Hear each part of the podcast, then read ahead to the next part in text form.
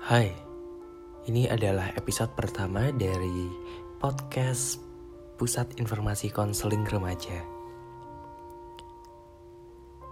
Ini adalah sebuah awal yang baru untuk kita semua.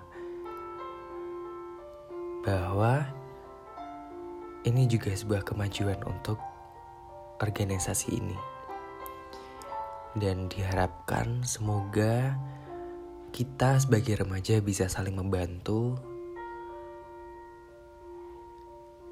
dengan bercakap satu sama lain dan akhirnya pun mengerti. Terima kasih.